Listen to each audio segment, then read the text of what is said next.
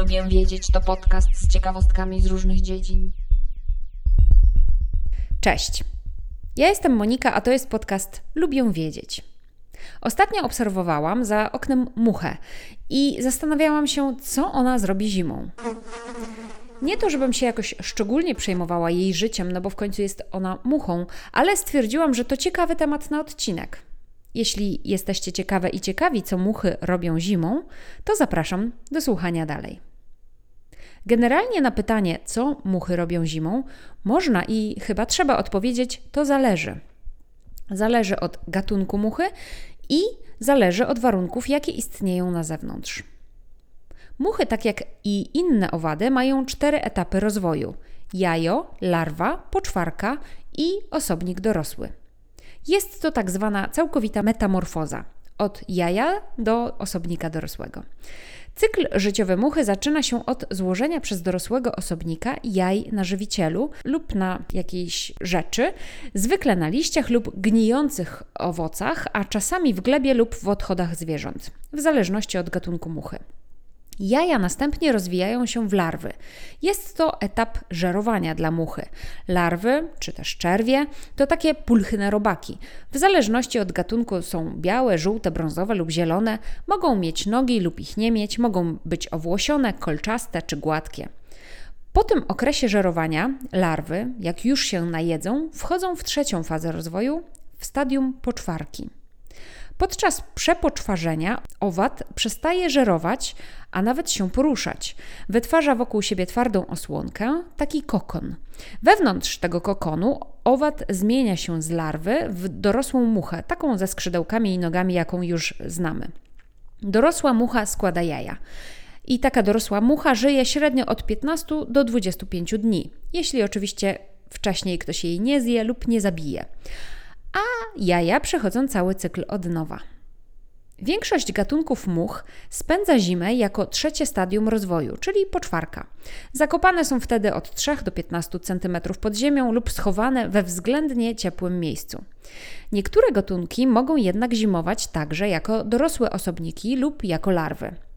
Badania pokazują, że dorosłe osobniki muchy domowej, czyli takiej, która najczęściej u nas w domach się pojawia, mogą zimować na wysypiskach śmieci, ukrywając się w małych jaskiniach, takich kieszonkach utworzonych z fermentujących śmieci, w których utrzymuje się stale dość wysoka temperatura.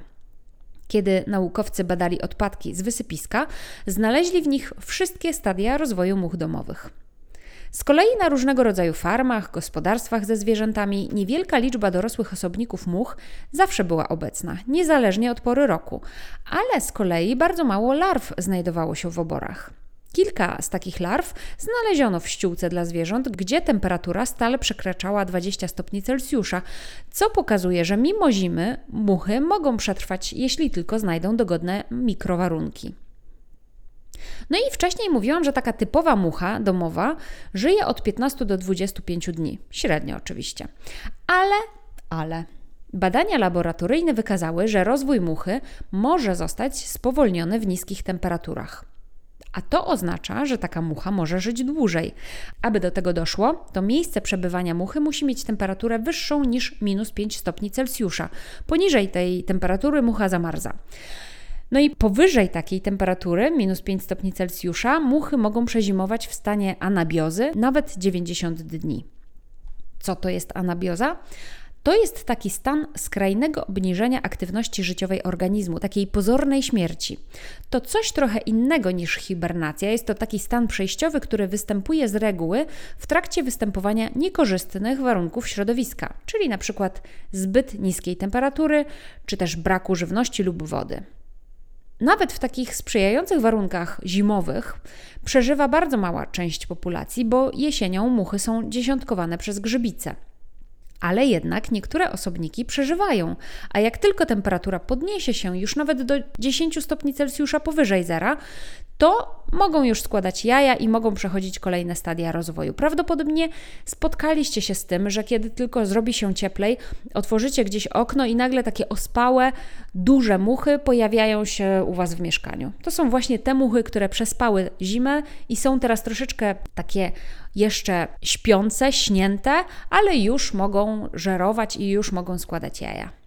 Każda samica muchy jest w stanie złożyć jednorazowo od 100 do 150 jaj, a długość życia pozwala każdej samicy złożyć w sumie około 500 jaj. Larwy złożone jeszcze jesienią, jeśli mają tylko dobre warunki, mogą się obieść porządnie i zamknąć w kokonie na zimę, gdy nadejdzie. Gdy nadejdzie cieplejsza pogoda, muchy wyjdą z tych kokonów i jeśli tylko znajdą pożywienie, to będą się znowu rozmnażać. Także muchy w tym momencie właśnie przygotowują się do zimy. A co się dzieje teraz z kleszczami i co w ogóle kleszcze robią zimą? Kleszcze też zapadają w takie zimowe odrętwienie, chowają się na zimę w ściółce leśnej, czasem razem z małymi gryzoniami, to znaczy właściwie na ich ciałach, na ich grzbietach, schodzą do ich norek i tam we względnym cieple potrafią przetrwać, dopóki nie zrobi się cieplej. Kiedy tylko temperatura zwiększy się do około 7 stopni powyżej zera, to kleszcze wychodzą na żerowanie. Są wtedy głodne, jak nie wiem co, jak wilki, więc potrafią zjeść konia z kopytami, to znaczy będą pić bardzo dużo krwi. No i będą też bardziej wyczulone na wszelkie zwierzęta czy też ludzi pojawiające się w lasach. Jak tylko je wyczują, to będą się starały na nie zapolować. Ciepłe zimy niestety sprzyjają zwiększeniu populacji kleszczy, bo mają one dłuższy czas żerowania, a z kolei mrozy nie powodują ich wyginięcia. No więc w naszej szerokości geograficznej coraz więcej mamy kleszczy, także uważajcie na kleszcze, i dziękuję za wysłuchanie tego odcinka podcastu. Zachęcam do subskrypcji, do zajrzenia do opisu tego odcinka. Są tam linki do źródeł informacji, o których dzisiaj mówiłam. Zapraszam na moje konta na Instagramie. Lubię wiedzieć, gdzie dzielę się innymi ciekawostkami. Mam też Instagrama oddzielnie dotyczącego książek, które czytam. Zapraszam na tamto konto Fiszkowa Kartoteka. Jeśli podoba Ci się mój podcast, powiedz o nim innym, ale także możesz mi postawić wirtualną kawę poprzez link, który zamieszczam w notatkach do tego odcinka. Do usłyszenia. Cześć.